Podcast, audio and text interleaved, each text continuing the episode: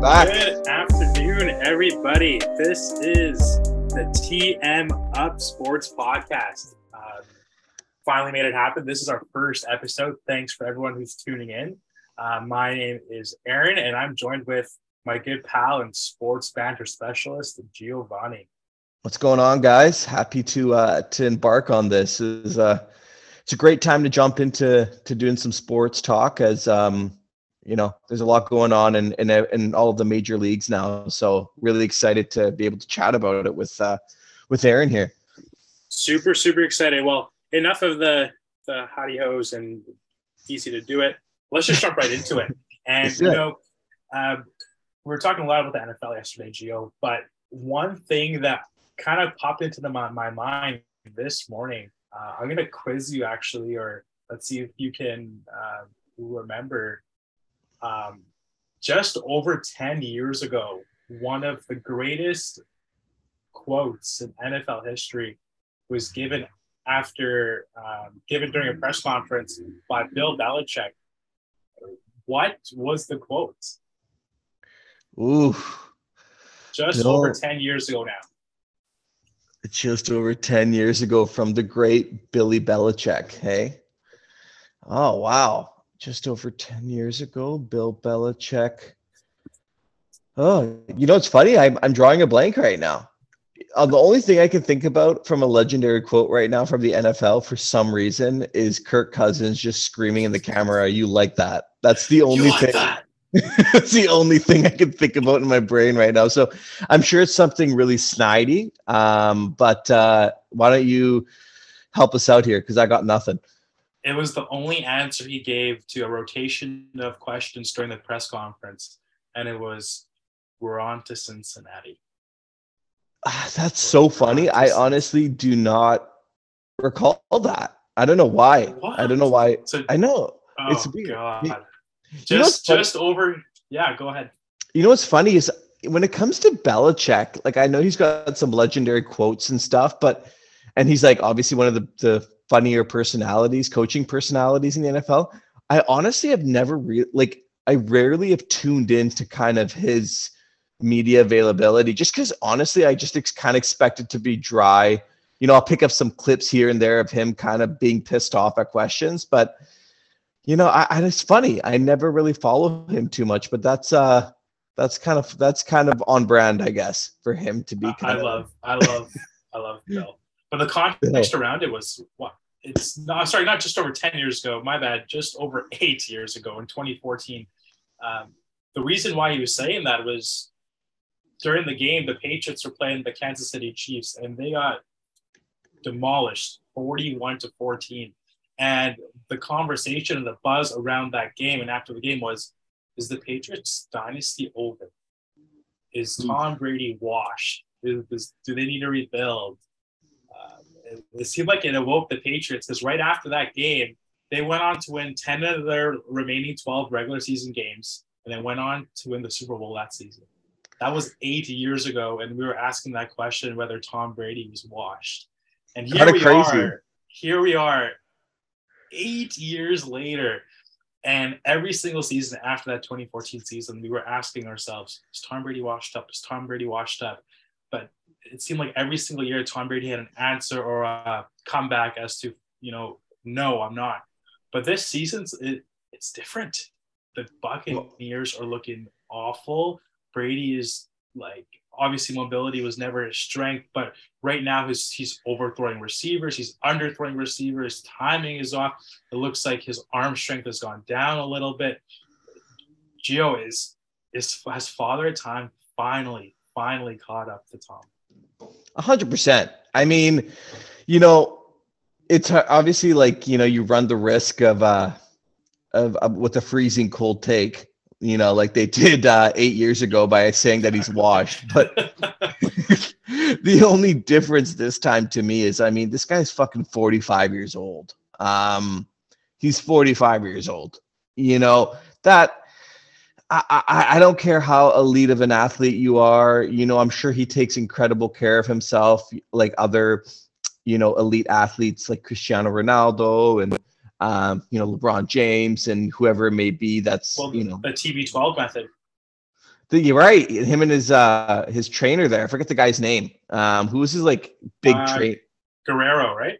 I think so. Yeah, I remember being he had his own guy there who was kind of, you know, making his way into the spotlight a little bit. But I think honestly, not to get too off topic, I think it's I, I mean, I think the writing's on the wall here this time around. And I would love for Brady to prove me wrong. Brady can come back and he's literally 46 years old and he's going to like a Super Bowl and makes me look like an ass today, that would be quite funny um, and quite quite a topic to talk about. But I don't know. He, this guy's closer to 50 than he is to 40. This guy's, you know, it's just he's got all the weapons around him and, and it's can't seem to figure it out. I mean, maybe he just needs Gronk back. Who knows?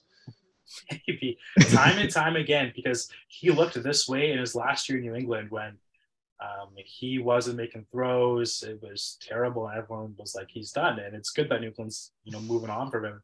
Goes to Tampa Bay, wins the Super Bowl. So maybe he just needs to leave Tampa. And I know yesterday we were discussing that possibly the Las Vegas Raiders could be an option, but we'll see. We'll see what's next for Tom. My I think the I think the only fit, Aron, for for Brady that makes a lot of sense, at least to me, and I know I mentioned it to you yesterday, was uh was San Francisco. Um, unless they really do keep Jimmy around, which um who knows, they might. But um I the think X factor is going to be Trey Lance.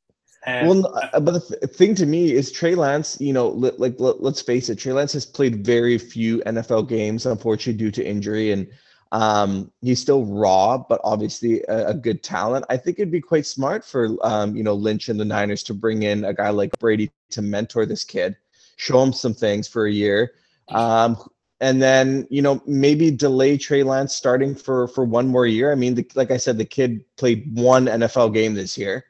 Um, so it, might, it actually would make sense to me from a mentorship standpoint, and I think Brady has a lot of affinity to wanting to go to to the Niners, but who knows? Maybe he'll replace uh, Derek Carr with the Raiders. yeah, and that was crazy as well. But the, o- the only thing of why I think they're going to ha- not that they're going to stick with Trey Lance, they have to stick with Trey Lance. It's because they gave up so much to move up to get that third overall draft pick, the draft Lance. So I think that's part of it as well that they traded so much to even get Lance. He is a third overall pick, and eventually his rookie contract is going to run up. Uh, now, and yeah, the the Niners had they traded up um, for Lance. They shared a bunch of picks to get him at third overall. So that added pressure is there, not just on Lance, but um, on the current management uh, to ensure he performs. So, uh, you know, like from a winning now standpoint, yeah, I think Brady makes a lot of sense. But from a, I think a realistic standpoint, to be honest, uh, no, I don't think so. Perhaps, But yeah. um, perhaps. but Gio, I know you wanted to talk about the NHL. You wanted to talk about the Leafs. You wanted to talk about the trade deadline. Um, the trade deadline still is a ways away, but it seems like right now the contenders for the Stanley Cup have kind of been set in stone. Um, the Boston Bruins, who we're going to touch about in a second, have been on a historic tear um, at over 800 winning percentage. They have been on fire.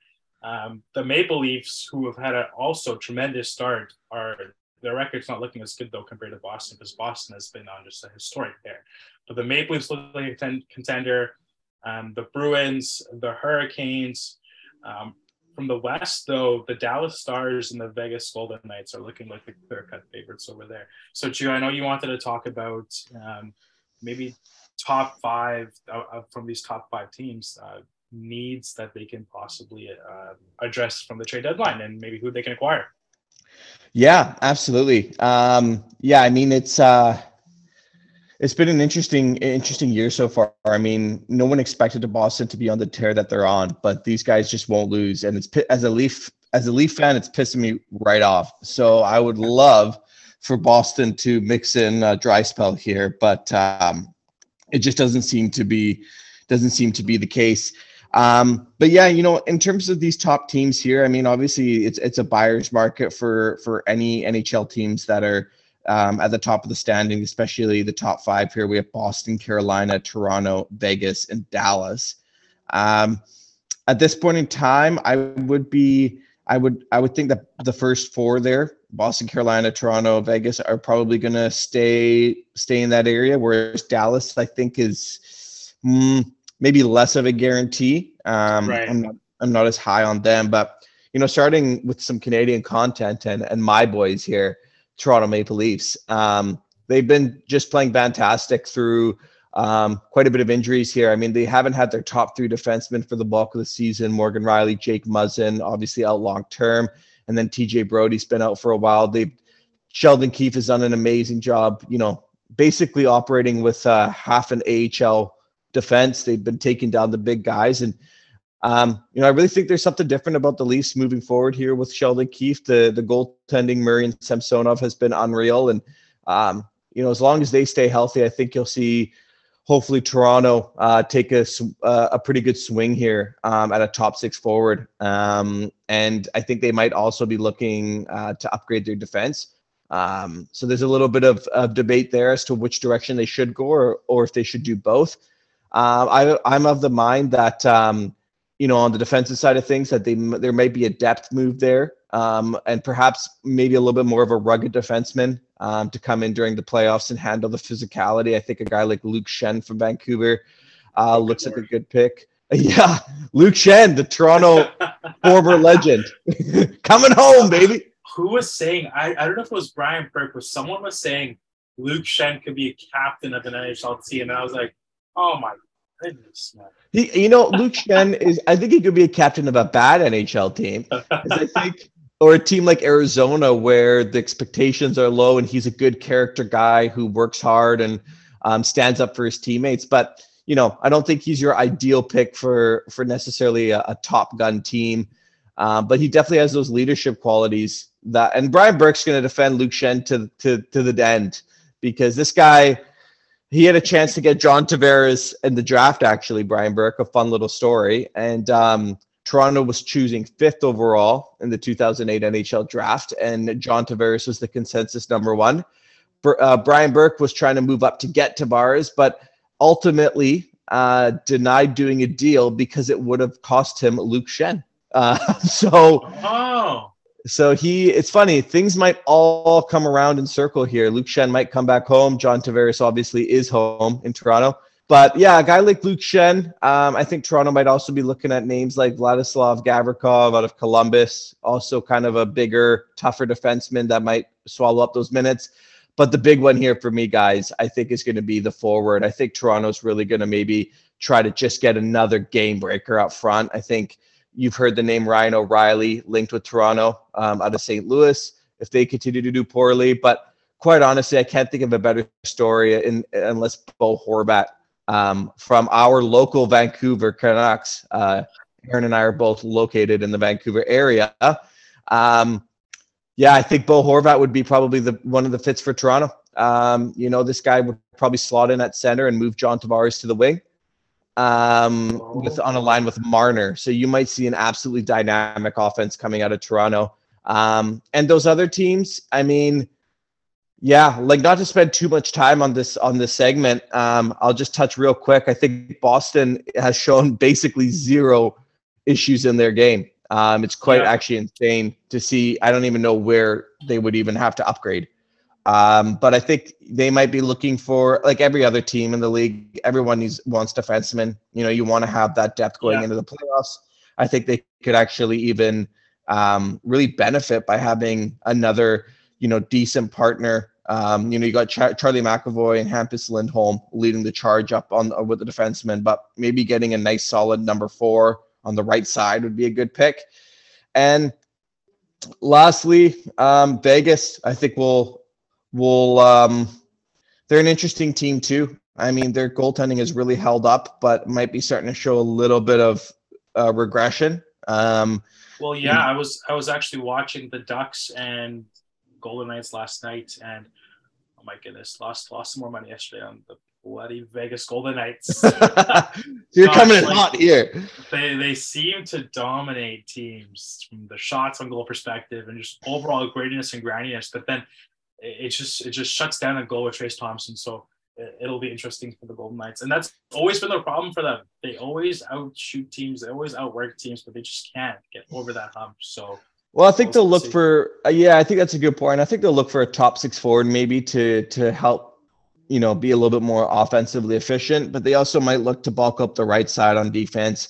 One of their mainstays back there is Zach Whitecloud, who averages approximately 17 minutes a game, is is out on long term IR. So yeah, uh, I don't see them going for a goalie. Um, I think maybe you, you know i don't know like if you trust logan thompson to carry you i think he's done a pretty good job as of right now his stats are pretty decent but i could see them maybe adding a veteran guy from a team that's really quite you know trying to trying to scrap it all and um you know you might they might look to yeah i don't even know who they might look at to be honest um yeah. of team but you have to look at the bottom of the standings there see if they might want to um take a swing at a guy for a little bit more more depth, um, a little bit more safety net there. Maybe they'll look at a guy like Jonas Korpisalo or Elvis Merzlikins, but I doubt that.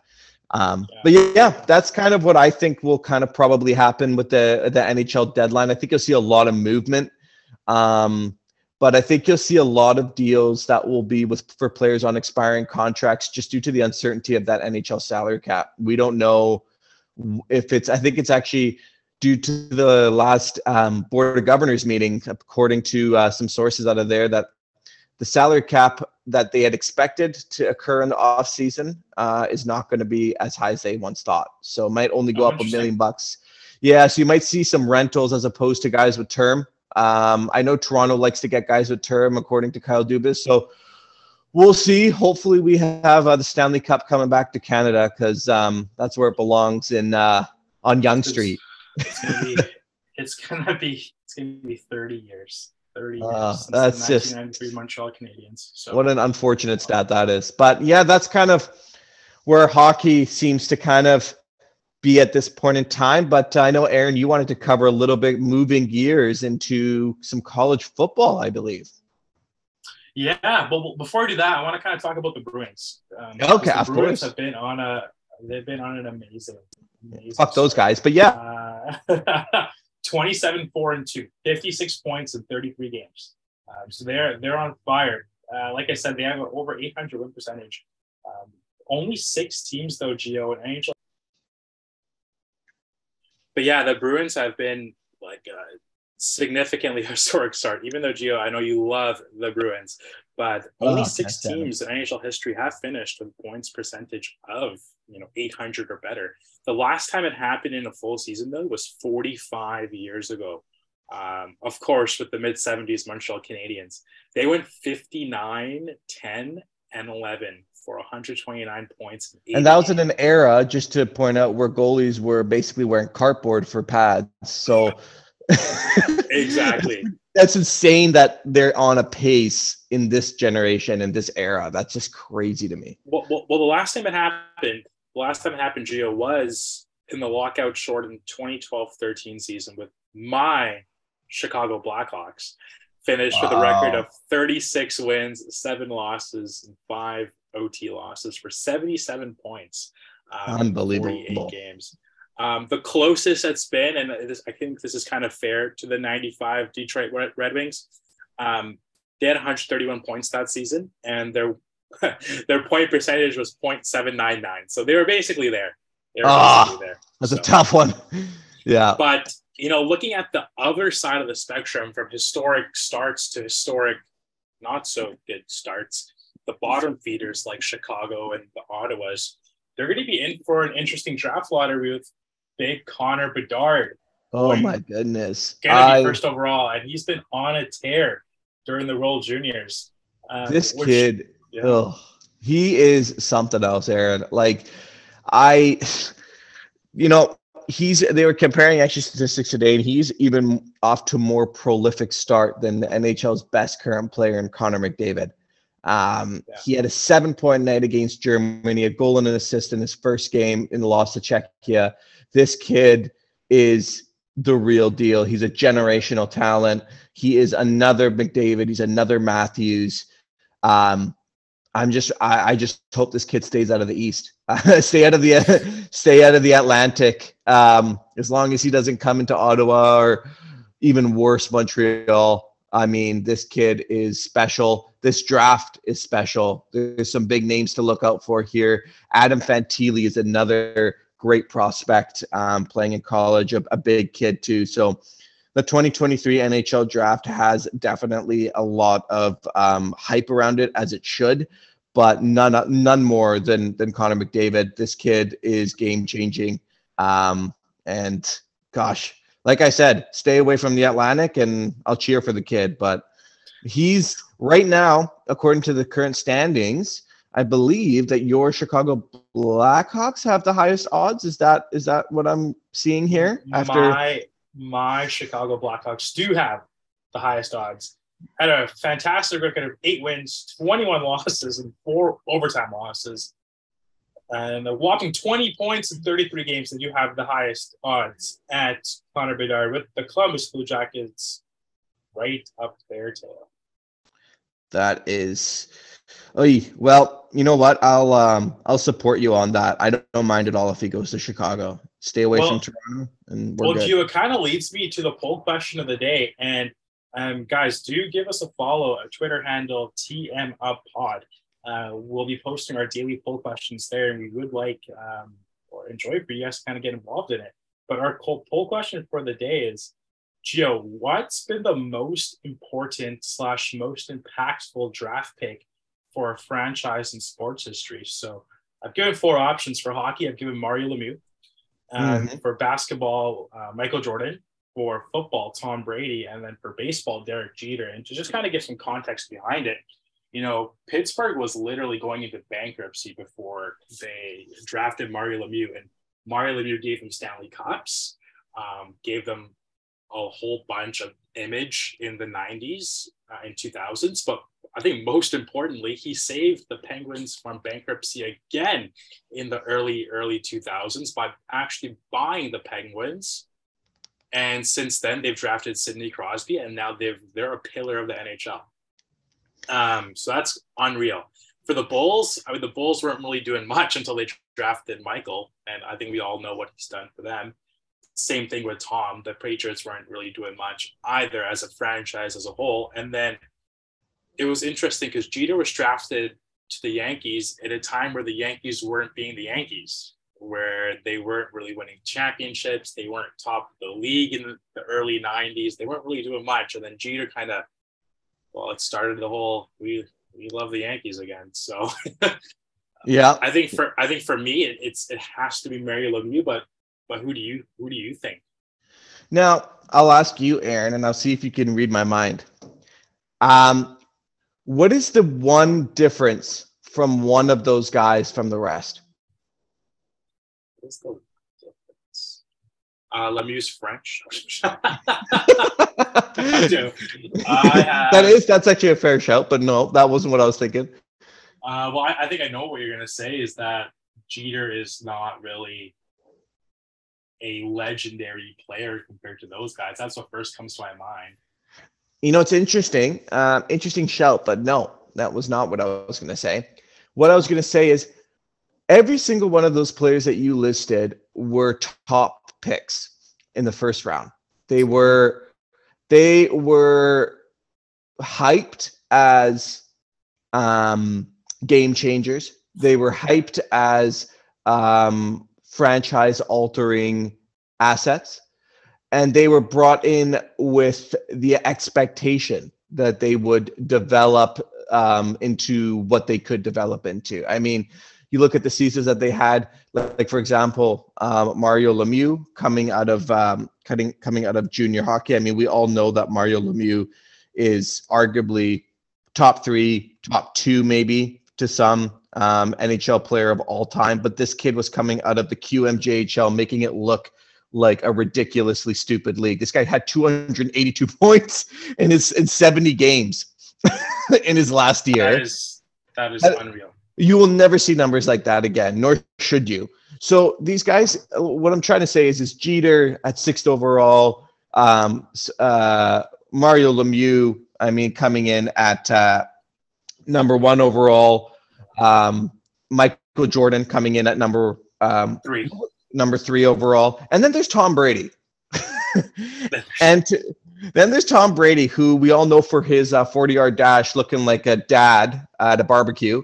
But um, Tom Tom Brady, um, I mean, this guy came in as a as not like a guaranteed elite elite quarterback. This guy is a sixth round pick, picked at 199th overall, and for what he has done, I for what he was expected to do based off draft position, based off coming into the league, to me is the most impressive and astonishing stat. I mean, you can make the argument that he was made by Belichick, but that kind of goes moot after he went to the Bucs and also won a Super Bowl there. So exactly. as much as I'm not really a huge Brady fan, I don't have any ill will against the guy, but it's not like I'm a Brady lover or anything like that. To me, that is one of the most insane transformations um, for for a club for a franchise just for the ba- the the fact that he came in not having that hype not having that expectation but still rose to the top as the greatest of all time to me is is is the most impressive. And let's face it he's got the most super bowls of all time in one of the most decorated sports in in america. So that's that's my pick. Interesting. Yeah like tom Tom, there's oh gosh, there's so much we can say about him, but um, we could probably spend the whole hour talking about Tom Brady and what he's done for the Patriots and the NFL, and for people who think that just because they're drafted in the later rounds, they don't have a shot. Uh, he proved a lot of people wrong. Right, 198 picks to be exact. People wrong. oh, 198 yes. opportunities.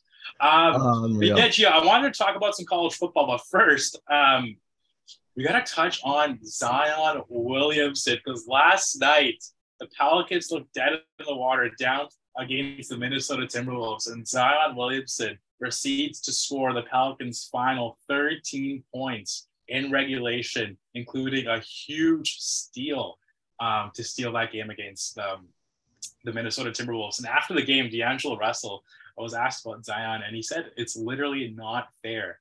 Zion's out here playing football we're here to play basketball. we, can't even touch him because it's a foul. And, and that's what it looks like out there sometimes. I mean, you can't really fault Zion because he's literally a modern day Shaquille O'Neal.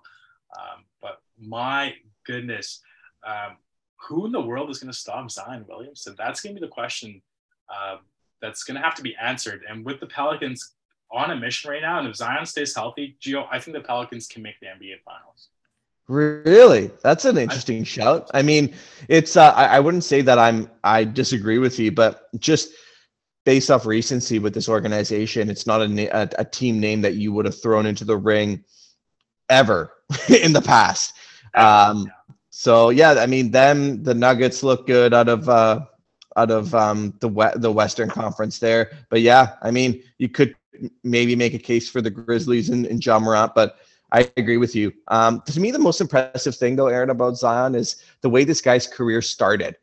I mean, he was coming in just injury riddled. I mean, this guy couldn't find any time on the court, and I, I you know, there was t- um, talk about this guy possibly being a bust at one point, just yeah. due to the fact that he could not stay healthy and he just couldn't get on the court. But I mean, this the way this guy played at Duke. This guy you know, we all knew he was something special. Um, and he just dominated in the NCAA, and now he's doing what he is meant to do in the NBA. And it's actually, I really like seeing this guy come in and be a face of the game because he did go through a lot in the first years of his career, but in the NBA at least. And um, to answer your question, man, I don't think there is anyone that can stop this guy. I think he just can contain him. Um, but other than that, it's it's awesome to see and it's pretty impressive. Well, it's it's interesting because he's being a face of the league on a small market team like the Pelicans, and he stressed his importance of wanting to stay in New Orleans and build something there, kind of like That's how awesome. Giannis, Giannis is doing in Milwaukee and how Ja Morant's doing in Memphis. So and Damian Lillard, don't forget Dame. And and oh god, the the loyal the loyal Damian Lillard. Uh, he's like he's a, he's a bit too loyal. But I think so. it kind of it kind of brings me to the next point that I wanted to talk about is are the Nuggets wasting Jokic's golden years? And this is, you know, Luka Doncic who put up a nasty stat line a couple days Oh, ago. God, 60 so- points, 21 rebounds, 10 assists. Well, Jokic put up uh, like a similar stat line a couple days ago as well. He put he put up, I think he put up 30 boards and 40 points or something. And he's I think the odds on or second odds on favorite to win his third MVP in a row. It, it sure seems like the Nuggets are wasting Jokic's talents right now, are, are not utilizing it.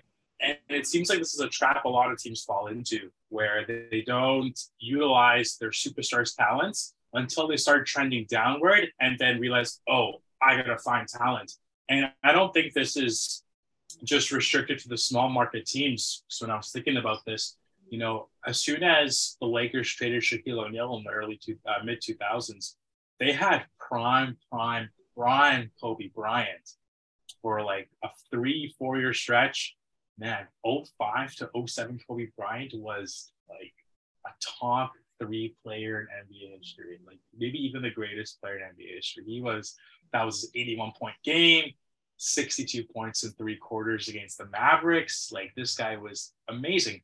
But the Lakers were putting Dumbledores around him. Like they were, he had nobody around. And it, it took it it took Kobe Bryant demanding a trade out of Los Angeles and almost signing with the Chicago Bulls for the Lakers to finally make a trade for Pau Gasol. And what happened? It got them two championships. You know, it also happened with the Celtics where they almost fumbled a bag with Paul Pierce and then got Ray Allen and Kevin Garnett. Like, you know, OKC tried their best, but Kevin Durant and Russell Westbrook and Serge Ibaka, they fumbled that bag as well. The Rockets tried their best, but couldn't really with James Harden. Like, you know, it's I, I'm not too sure.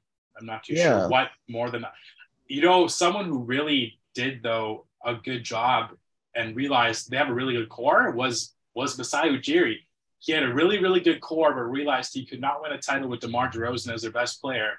Made the big- biggest gamble possibly in NBA history by trading his franchise cornerstone for one year of a hobbled Kawhi Leonard at 11th to an NBA title.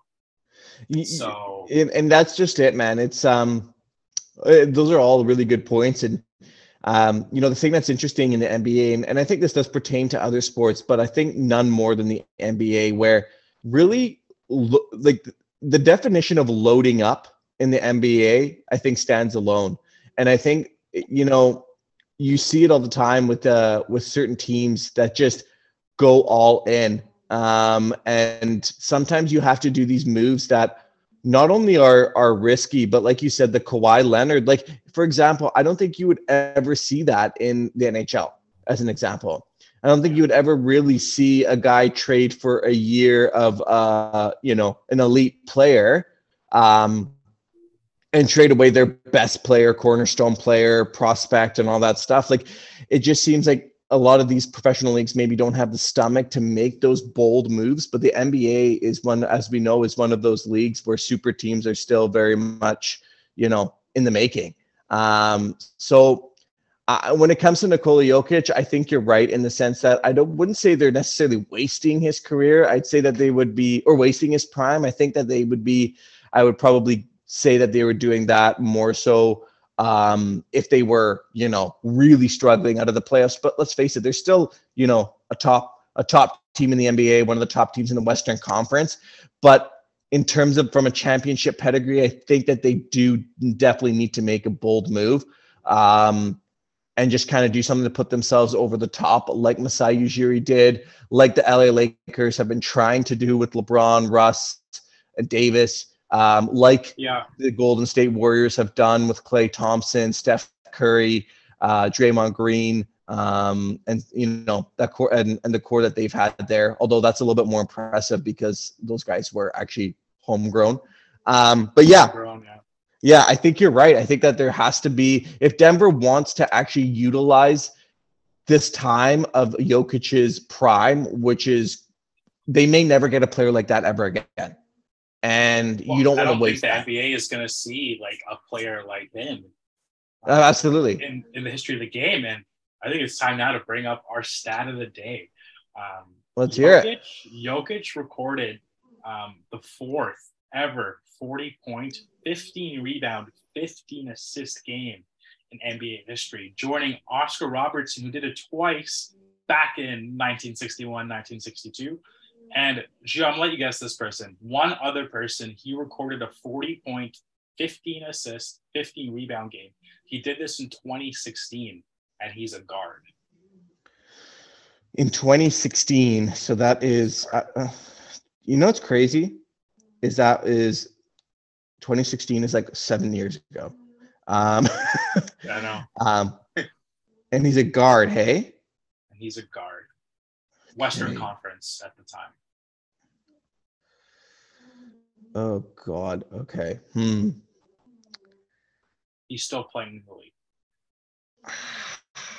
i'm gonna go with was it james harden It was James Harden. wow Oh And that's a throwback that he was um, abusing Wow. rules on the Houston Rockets.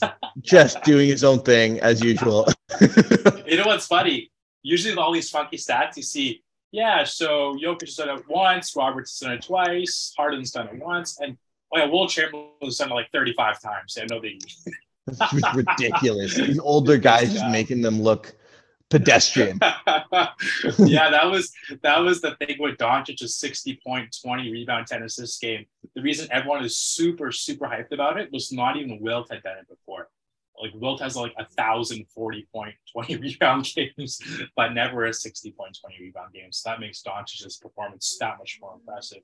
good Um, god Gio news out of the NFL with Russell Wilson, um, or sorry, Nathaniel Hackett getting fired from the Denver Broncos, and Russell Wilson's press conference the next day, um, saying, "quote He could have played better," unquote, under Nathaniel Hackett. Um, it's yeah definitely it's- could have played better he's got, Russell Wilson's gone to the point where he is taking responsibility for you know the firing of Nathaniel Hackett, but he's gotten himself to the point of so much hate and disrespect from fans, you know, journalists, and more importantly, his peers. He's gotten so much hate from that people are clowning on him. That even now he is taking responsibility. It's it's hilarious what he's done to himself and his reputation. Yeah, it's it's kind of a you're damned if you do, if you're damned if you don't right now situation for us. Um, and honestly, the only way that he can find, you know, dig his way out of this is, I mean, we know this season is is over for them, but you know, he needs to he needs to bounce back in a big, big, big way next season. Um, for him to basically, you know, regain any credibility at this point. Like you said, he's really his reputation has gone down the gutter, mostly for his own doing and mostly deserved. I mean, some stuff, you know, fans can get pretty ridiculous about and, you know, just clearly have a vendetta against this guy. But for the most part, he's done it to himself um, with Yeah. obnoxious interviews and his ego getting in the way. And yeah, it's it's it's a real tough thing for for the Broncos, man. They're locked into uh, Wilson. He's locked into them. There's no really getting out of this situation. Um, basically for the duration of his contract. I mean, there's there's the cap implications are just so so severe that they, they have to make it work one way or another. Um, Let's and I think you'll, yeah, man. Let's if I'm if I'm the Broncos, I'm just let's pray. You know, Let's let's pray because this is this is one of this could turn out to be the worst deal of all time in the NFL if it continues the way it's it's going right now. Um, so we'll see what they do. I think that I think I don't know what you think uh, on this, but I think that they definitely need to add some maybe some more veteran leadership, um, some more leaders that can maybe help Russell in the sense that I feel like maybe Russell has this this kind of com, um, con- complexion or this this thought process that he needs to be kind of this team's like all and out leader and that like you know put this team on my back and I'm the guy. But I think if you can surround him with other guys that can maybe take that pressure and load off, um, you might be able to mend the relationship with uh, some of the other guys in the in the locker room there, and not just have Russell, you know, Russell doing jumping jacks on an airplane um, might be not well, the worst yeah, thing. And, and it's funny because the entire Seattle fan base was warning kind of the rest of the league. You know, traditionally teams in the West Coast don't get the um, notoriety or coverage that the remainder of the United States teams do, especially on the East Coast. Uh, right, and, right, right. So, and, you know, they they they've seen this. Because with Seahawks, it was um, "Go Hawks" after every press conference. Go Hawks, go Hawks, right? Go Hawks, and now it's Broncos bonkers country. Let's ride. So it's I, the Seahawks fans are not surprised at all. I mean, the rest of the league is, but like the Broncos defense this year, besides their disaster against Big Baker Mayfield and the Rams, they've been dominant, dominant the entire season. Like Russell literally just had to be below average. He's been he's been worse than you know what? He's been worse actually statistically than Zach Wilson in a lot of aspects this year, which is mind blowing. It's so funny you say that, man, because I was just about to say the one parallel of that that argument for me is Zach Wilson and the Jets is where the defense was really strong for most of the year. Now they've definitely tailed off, but that's just that goes to show you that a, de- a dominant defense is great and all, but if you can't keep your offense on the field and make some damage, eventually that well-oiled machine is going to crash on the defensive side of the ball. And that's what we're seeing with the we saw with the Broncos against the Rams. The Jets defense couldn't do it because Zach Wilson would stay on the field for about, you know, 30 seconds and then basically the, they're back on the field again. So yeah, you're you're absolutely it's mind-boggling how good their defense was, the Broncos, and how Russell Wilson literally could not support them at all. Yeah. Well, Gio, you know what's funny about Zach Wilson and the New York Jets is the New York Jets weren't supposed to get Zach Wilson. And I gotta you gotta track back here a little bit to December 20th of 2020 the New York Jets going into Week 15 were 0 13. They were gonna they weren't gonna win a game. Right, and playing, right. And they, and they won that. the Lions. The no, they were playing the nine and four LA Rams. Oh, you're right. It's the Rams. Yeah. And then they ended up beating for Rams no reason. For no reason. And for no win, reason. With that win, they leapfrogged the Jacksonville Jaguars, and the Jags absolutely ended ridiculous. the worst team in the league. And with that worst pick, they got the first pick in the draft, and they drafted Trevor Lawrence, who's now looking like the stud that we all expect him to be. Yeah. He's finally kind of coming into his own, and I think he's going to join the the that group of elite young quarterbacks like Justin Herbert, um, even guys like Mahomes and and um, you know some of the the other good young QBs in this league. I think he's definitely going to carve his way into that conversation. Zach Wilson uh, is not, and will never. And you know what's funny about that draft, Aron? Not to spend too much time on this, but I remember watching that draft, and if there's one thing that our listeners, you know, need to know, you'll got like I said, you guys will will definitely know, you know, who we support as the podcast goes on, but you know, for me, I'm a Packers fan through and through, but I've always had a soft spot for the Jets and wanted to see them kind of bounce back a little bit. That draft, I was hoping that they would take Justin Fields. And we know Justin Fields is, is definitely not uh, a finished product either. There's a lot of development there and a lot of work that he does. But let me tell you, he looks a lot better than Zach Wilson right now. Yeah, Zach Wilson's reminding me a lot of Mitchell Trubisky, who is um, a North. Reminds me of Johnny Manziel. That's who he reminds me of. God. well, I think this brings us back to the point where we can't. It's it's a tough, it's a tough take, but Zach Wilson was from BYU. Uh, Mitchell Trubisky was from North Carolina. Uh, these colleges don't really necessarily play the toughest schedule um, on their calendar during their seasons. So, um, like, you got to be extra careful drafting um, a quarterback that's not in a Power Five conference or that's not, you know, like at Bama, in Ohio State, Oklahoma, LSU, those sort of um, power colleges. Because, yeah, like Zach, and I was watching a video just before we hopped on today of, of Zach Wilson, and you know that one that one combine throw, he's running to the left and throws it to his right, right. like sixty yards. So I was watching um, another one of Malik Willis doing the exact same thing, exact same thing. I look at Malik Willis. I, I mean, it is his rookie year, but he is looking terrible. Even though I think the system's not right for him, he is looking awful. He really is. He and I feel bad for the kid. And that that's just it. I totally agree with you on that. I think, especially with some of those colleges out in the East, you got to be really wary of um, the statistical out, outpour or, out, or performance that these guys have. Although it can be impressive, you almost gotta you gotta do a lot more digging before you you know put your or your franchise's hopes into those guys because like you said the scheduling and just the the overall um, I guess um, significance and um, impressiveness um, of what they're doing may not translate well to the NFL, and we've seen that. I mean, man, yeah. yeah. Zach Wilson. Unfortunately, this guy might be CFL bound, and I don't even even know if he's uh if he's even worthy of that at this point, which is CFL tough. bound. Well, um, speaking of the CFL, and I think since we're running out of time, we might have to push the college football talk to tomorrow. But um, on our podcast, we are, you know, fans, kind of not really, of the CFL. We will be doing a Nathan Rourke tracker. Nathan Rourke on his way to the NFL. BC Lions boy, uh, we're so so proud of him over here. Nathan Rourke is expected to sign an NFL contract early into the new year. Wow, uh, what a beauty! Amazing. And I'm so happy for him, man. Oh, so so happy for Nathan Rourke. Uh, for anyone that really cares, I mean, we don't care about what you guys really care about, but I care about Nathan Rourke. I care about Nathan Rourke.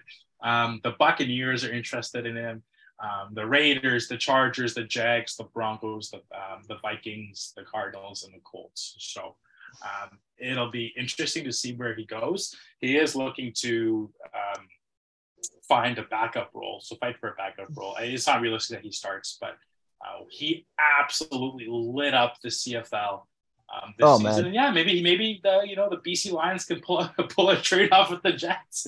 You know, trade trade Zach Wilson for Nathan Rourke in a one for one deal or something. I think, in I think Zach Wilson would would truly enjoy that.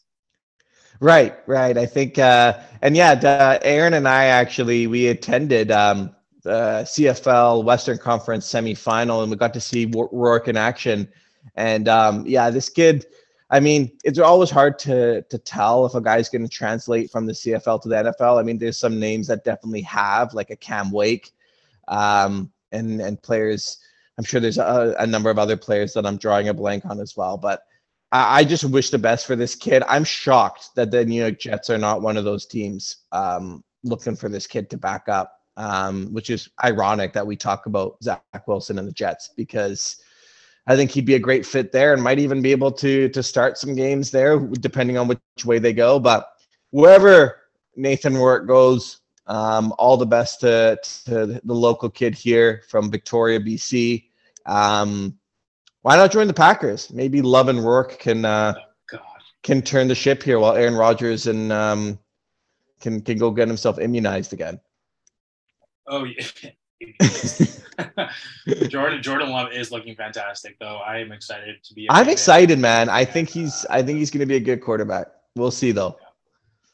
It, it fully depends on how long Aaron Rodgers is going to want to play, because what can happen is, you know, the uh, half quarters or full quarter sample size that Jordan Love gave definitely enticed NFL teams. So if Rodgers says, "Hey, Green Bay, I'm fully committed to you for another three years," you know, you could definitely. They're not. Jordan Love is not going to stay there for three years sitting as a backup. He's going to want to out. So I am all Rodgers out, man. I think that's. Uh, I think Rodgers can go join. I think honestly, Rodgers would. I think we could definitely see him go to Vegas um, and join up with Davante Adams. That would make a ton of sense um, for me, at least. Um, thinking because I, as a Packers fan, I'm kind of over this Rodgers guy. I mean, I've never liked him as a guy. Really, he's kind of a loser, but been a great quarterback, but I think it's time to see what the future has and open up that cap space and and and see what else we can do. God, and and with that being said, we are out of time uh, today. Amazing first episode. Thank you for everyone who is tuning in. We are going to be putting that poll question up on our Twitter, so please, please, we want to hear what you have to think of who is the most impactful slash most important draft pick in the history of of, of sports, uh, whether it's the Lemieux, Jordan, Brady, or Jeter. We'd love to hear back. Um, and hey, we'll be here ready again tomorrow with the new poll question, new topics. We're going to be touching up on some college football with the college football playoff. Uh, Love it. Starting on New Year's Eve. Gio and I will throw some NFL playoff predictions out tomorrow. And also, we're going to talk about Carlos Correa, who Oof. might, who the Mets might back out of that deal where the Giants have already backed out. The Mets they might not back out. What's going on with this what guy? What's happening with what's Carlos it, what's Correa? with his, his medicals, man? We're gonna jump into that. We'll jump into that tomorrow. Um, thank you so much, guys, and same time tomorrow. We'll see you guys then. Thank you, guys. Adios.